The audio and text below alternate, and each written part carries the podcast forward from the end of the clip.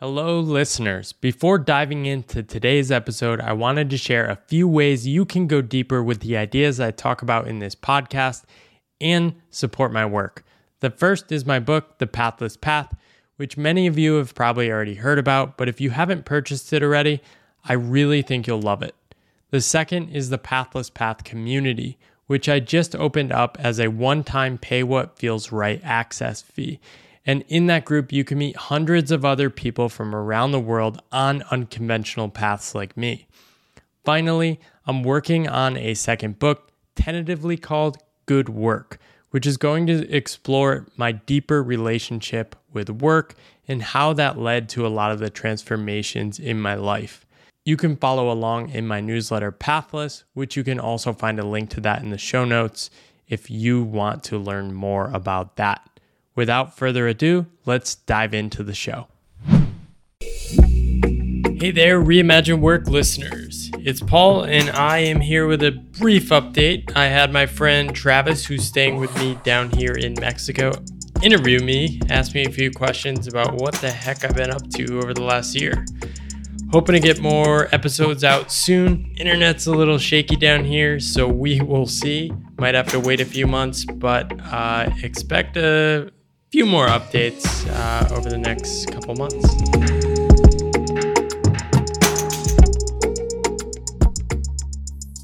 When I think you last left off, you were working on your podcast, you were in Taiwan, and then the plan was to go nomadic. So tell us about that. Uh, so we were in Taiwan. The pandemic was in its early days, and we stupidly thought that Uh, Asia was about to be destroyed uh, by the pandemic. So we'll go to Europe, because surely Europe, and definitely America, where we were going to go after Europe, have everything figured out. That worked out well. I was wrong. So um, we get, arrive in Spain. I quickly realized no one is wearing masks. This is February twenty-fourth. We come from Taiwan, where one hundred percent of people are wearing masks. There's like conspiracies that the virus is spreading, even though there's no apparent cases of it. People are freaking out. Uh, it just turns out that like they did a really good job of quarantining people, screening people, and one hundred percent mask usage. So we get to Spain. People are coughing on the street. We're like, holy shit, this is gonna break. This is gonna break out any day. There's carnival celebrations. Oh wow! We decided not to go to any of those, and we just like stayed in our apartment, kept distance from people. Um, two weeks later, like Spain was breaking out like crazy and uh, shut down. So we were locked down in Las Palmas mm. for, I don't know, fifty days. What's maybe. Las Palmas like? Las, Pla- Las Palmas is the biggest city on Gran Canaria, four hundred thousand people. Um, the island, I think, has eight hundred thousand. Mm. Uh, it's part of Spain, but it's close to Africa. And there's kind of a digital nomad hub there. There's a guy, Nacho Rodriguez, that runs a community. Um, Best name ever, Nacho Rodriguez. It's a great name, right? He's yeah. a great guy, too. And he um, had three co-living houses. We ended up like randomly deciding to book a stay at one of his houses before the lockdown. We arrived a day before the lockdown. There was like some preparation. And I think we really lucked out because he just communicated directly. He's like, here's what's going on. You guys can stay indefinitely here. I'll lock you in at a lower long-term rate. So we felt really safe. Uh, at that point, we were like, we don't want to go back to the U S. Um, we also just didn't want to fly because we didn't know enough at that point. So we basically like, all right, we're just going to stay in the Canary Islands indefinitely. Yeah.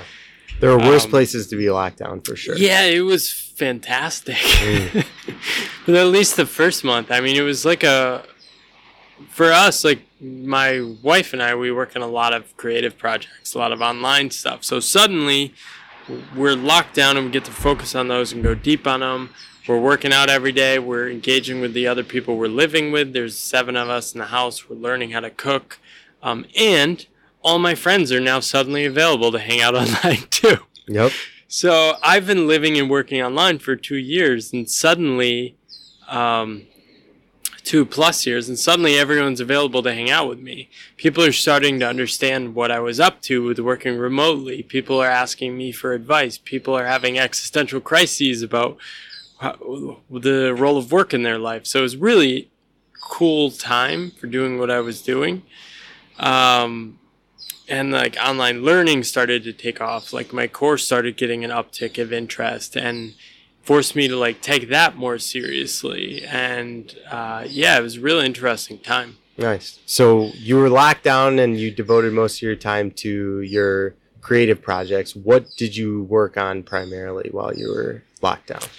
So it was really just the first month, I think April, and then I ended up having a tooth removed. I had some, like, I kept having issues. I ended up having a extraction. Mm.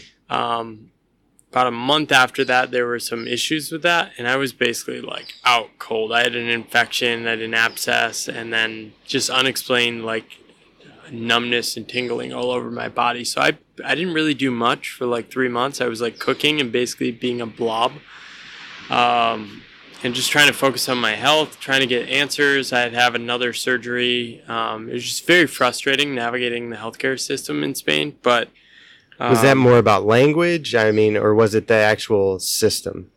Uh, it was language, and also there wasn't. I mean, now looking back, there wasn't really a cure, a fix. It was yeah. basically just I had nerve damage, and it was going to take six months to like calm down in take the body, care. And it was going to be shitty until that happened. Yep. Um, and language. So when you're abroad and like people are talking to you in Spanish, um, you start to blame things on like they just don't understand me or I don't know what I'm doing.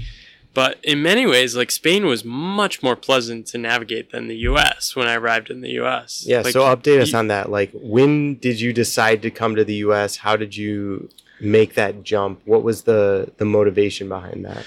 Well, we were, knew we were going to the U S. We were kind of tracking how things were going. The Northeast um, was pretty good um, at the end of June when we booked our tickets.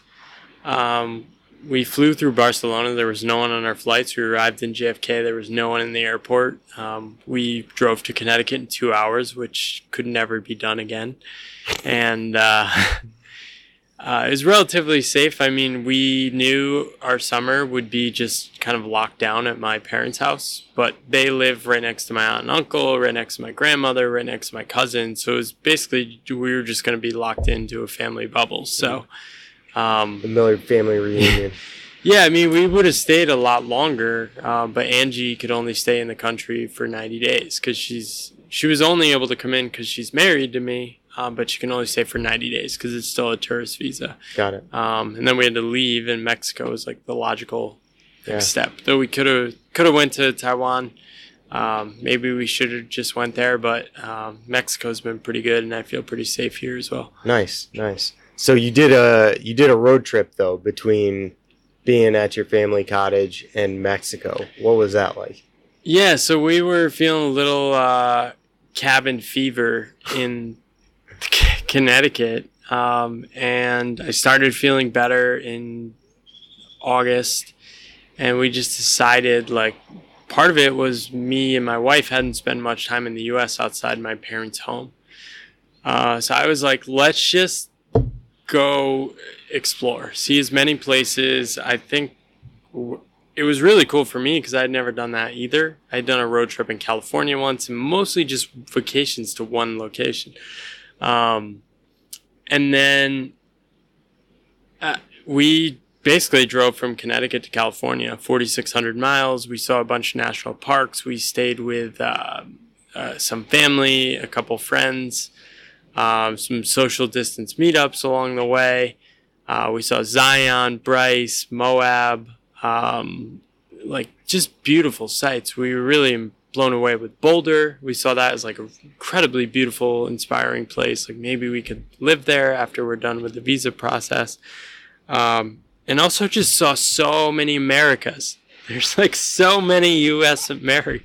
Yeah. Like everyone asks me when I'm abroad, like, what is an American like? There are, and there isn't an American. There's so many different parts. Like the Mid-Atlantic is so different from the Northeast, from the Midwest, from the Plain States, from Colorado, from Arizona to California. It's like, it's really cool to be reminded of that. Um, and man, the U S is freaking big. It took us forever to drive across like Kansas and Colorado and Missouri. But yeah. What was your top spot, like the place that really took your breath away in terms of landscape? I mean, Utah is just mind blowing. It looks like another planet. Yeah. It doesn't look like anything. I grew up in Connecticut in the forest, in the woods. Um, and Utah is just like these red rock canyons all over the place.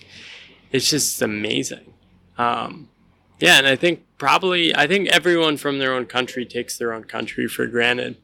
Um, I know Angie sometimes, she started to appreciate Taiwan more after being out of it. Like, Taiwan's freaking beautiful. Yeah. But to her, these are just like the weekend trips she did. Um, but to me, it's like, Um, like you can see a lot of cool stuff in America. Like in Las Palmas, uh, the Canary Islands kind of look like Utah. Interesting. So you do, you don't need to go to Spain to see. You could just go to your backyard in the Utah. U S Or Colorado, it. Right? Nice. Beautiful mountains there. So across the U S, did you see a lot of variation in the way that people were dealing with the pandemic?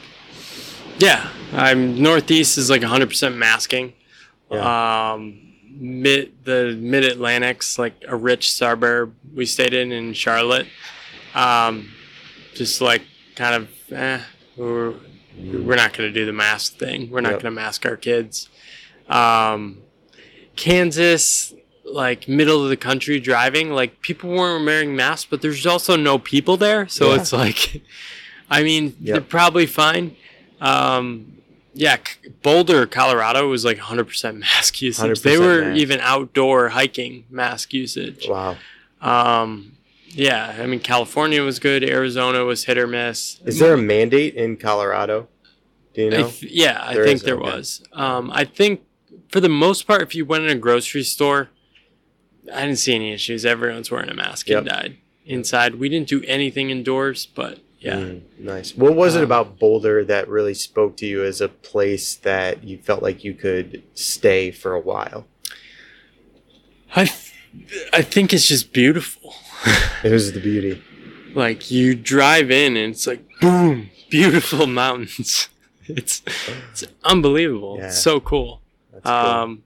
I think some people we know there as well, too, are just really open and living in a way we might consider living. Mm. Um, so seeing those possibilities, but yeah, I, I don't know. I mean, once you've lived in so many different environments, I could, I could really live in so many different ways now. Yeah. Um, I'm super flexible. Mm. Uh, the most important things for me are like the routines and friends.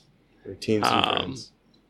And like traveling around the world, I've mostly tried to design where we go based on who do I know there? Who can I meet with? Who can I, how can I drop into a community that's easy to meet people? Yeah. How does that contrast with when you first started off on your like nomadic journey, going to places where you maybe knew no one and uh, had to navigate entirely by yourself? Well, I didn't. I went to Taiwan with our mutual friend, Irv, like yeah. one of my best friends. What about I fo- in Bali though, for example? I followed Johnny to Bali. You met Johnny where? I met him a few years ago at a oh, conference. At the conference. He yeah. said, six months from now, I'm going to Bali. I'm going to get a bunch of people nice. together. Would you be interested? And I said, sure, I'll come. Good. So this so, is... So uh, I've really designed yeah. my travel around, like, who am I going with? Mm. And then when I met Angie, like, I now can go everywhere with her, too. Yeah. Yeah. Um, and you're the first person that's kind of, like, joined me. So, like, hopefully... I can like find more people along the way. I mean, Twitter's been a really interesting way to meet other people who are living and traveling or living in different areas. So yeah. Nice. Awesome.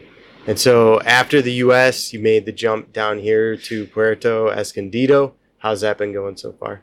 It's been good. It's been about a month. I think a month today. Is today the second? Yeah. Today is the second. Yeah. yeah so about a month. Um, it's pretty chill here. There's not many tourists. I mean, it's pretty awesome. We're sunset every night and uh, around the beach. It's not too expensive. And, um, yeah, I, I mean, I, I think a lot of people glor. So there's two things true at the same time, which is like, one, I'm not on vacation here. I'm actually living here. So I, I have a routine around like, how do I eat? How do I sleep? How do I do work? How do I think about spending my time? Um, but it's, it's also awesome. I love, I love this. It, um, living in a place like this, I think the nature thing comes back, like living with the beach and this, the sunset is inspiring and excites me, and it doesn't get old. People say that. They're like, it gets old. It, to me, it doesn't. Like, if I'm in a beautiful place and I feel energized, like, that kind of sticks around for me. Yeah. So there's that, which is kind of, like, hard to believe. I still feel like I'm on a permanent vacation. But at the same time, it's not what people think. Um, it's not just the beautiful sunset. It's like, I'm sweating like crazy. Um, our internet goes out for twelve hours. Yep. Um, we're getting bit by like fire ants. Um, we don't really know sometimes the customs here. Um, you're unsure of like how to tip. Uh, the food is like destroying my stomach some days. So it's like you're, and then your mind is with you too. So like you still have your, uh, your issues or challenges you're dealing with anywhere in the world. Um, the first week, maybe you're getting settled and you're on vacation mode, escape mode, but then you're just with yourself and all the questions of your life. How does one live one's life? How does one orient your time? How does, how do you design your, um, how you spend your time? How do you keep in touch with the people who are not here? There's, there's kind of a slipping away of relationships back in the U S. It's inevitable when you live abroad.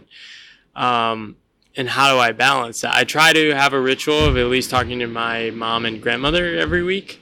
Um, but I've probably lost touch with a lot of people in the U S. I have a couple group threads I'm on that um, I stay engaged with, but I've kind of pulled back too. Um, and that part's sad and hard to deal with as well, but I don't know. I, I kind of feel like I'm in a, a path. It, me and my wife always talk about a pathless path. Um, the path that can't be named, right? uh, that's timeless. And that's, yeah, that's kind of how I think about where I am, where I'm headed. Nice. So over the past year, a lot of big changes. What, if anything, is kind of the the mantra that is keeping you going? The... the lesson that you've learned that uh, maybe is dominating the way that you approach life right now? It's really, it's that pathless path idea, mm-hmm. which is that like just stepping into the uncertainty and like just feeling it. Like all of everything, uh, of the society I grew up with and the way like work does this too, work and how the questions people ask you convince you that the whole point of life is to kind of like get more security, get more certainty, get more money, then you can solve problems, then you don't have to worry about X. Um, but it, you're just hiding the fact that you're terrified of uncertainty. So uh, the entire last two and a half years, I... I was thinking about this this morning. I don't really have a good sense for how the rest of my week's going to turn out. I have no idea how I'm going to spend my time. That would be unfathomable to me five years ago. Um, and really stressful. I don't think I'd be able to handle that. Just like stepping into, like trying to picture the fact that I don't know what I'm going to do this week and that it'll also be okay. Like holding that space is, it's crazy. And when you get comfort with that, like that to me is freedom, and that is something that really drives me. So that's the primary benefit you think of placing yourself into uncertain situations, is the freedom that you gain in being able to deal with uncertainty. The value of building that resilience has just been unbelievable, and it's probably the number one thing that is not easy to understand from the outside. It's true. It's kind of like a transformative experience that until you've stepped into that uncertainty, the the fruits and benefits of it might not be uh, directly seen by people. Right. Yeah, that's good. So uh, what's next on the horizon? Um, I don't know. I think so. I mean, my Strategy U course and some other experiments are kind of covering my cost of living and giving me room to breathe and create. I think I'm still thinking about, for me, it's always about how do I extend the runway of like cash flow and giving me space to think and create such that I can do a bunch of different things that I seem pulled towards. Mm.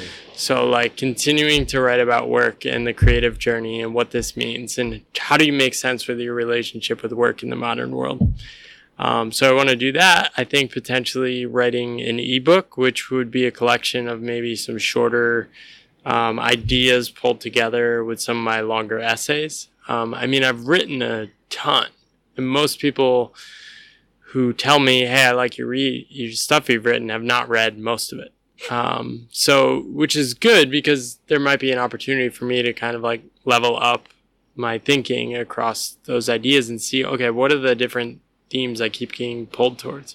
How do I make sense of that? And then, yeah, I, I don't know. I want to take Chinese classes um, when I'm back in Taiwan. Um, I want to keep uh, getting into fitness and just developing more practices around embodied uh, existence and things like that. So, yeah. Nice. Well, I'm sure we're all very excited. And uh, thanks, Paul. Sounds good. Um, this uh, maybe will be a, a recurring theme while we're uh, in Mexico for the next month. Would love that. All right. Awesome. Peace.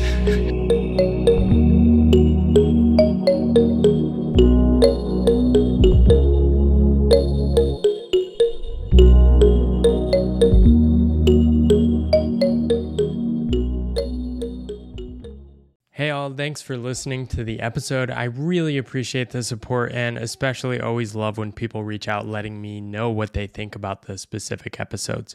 If you want to go deeper into Pathless Path World, you can, of course, check out my book. It's sold.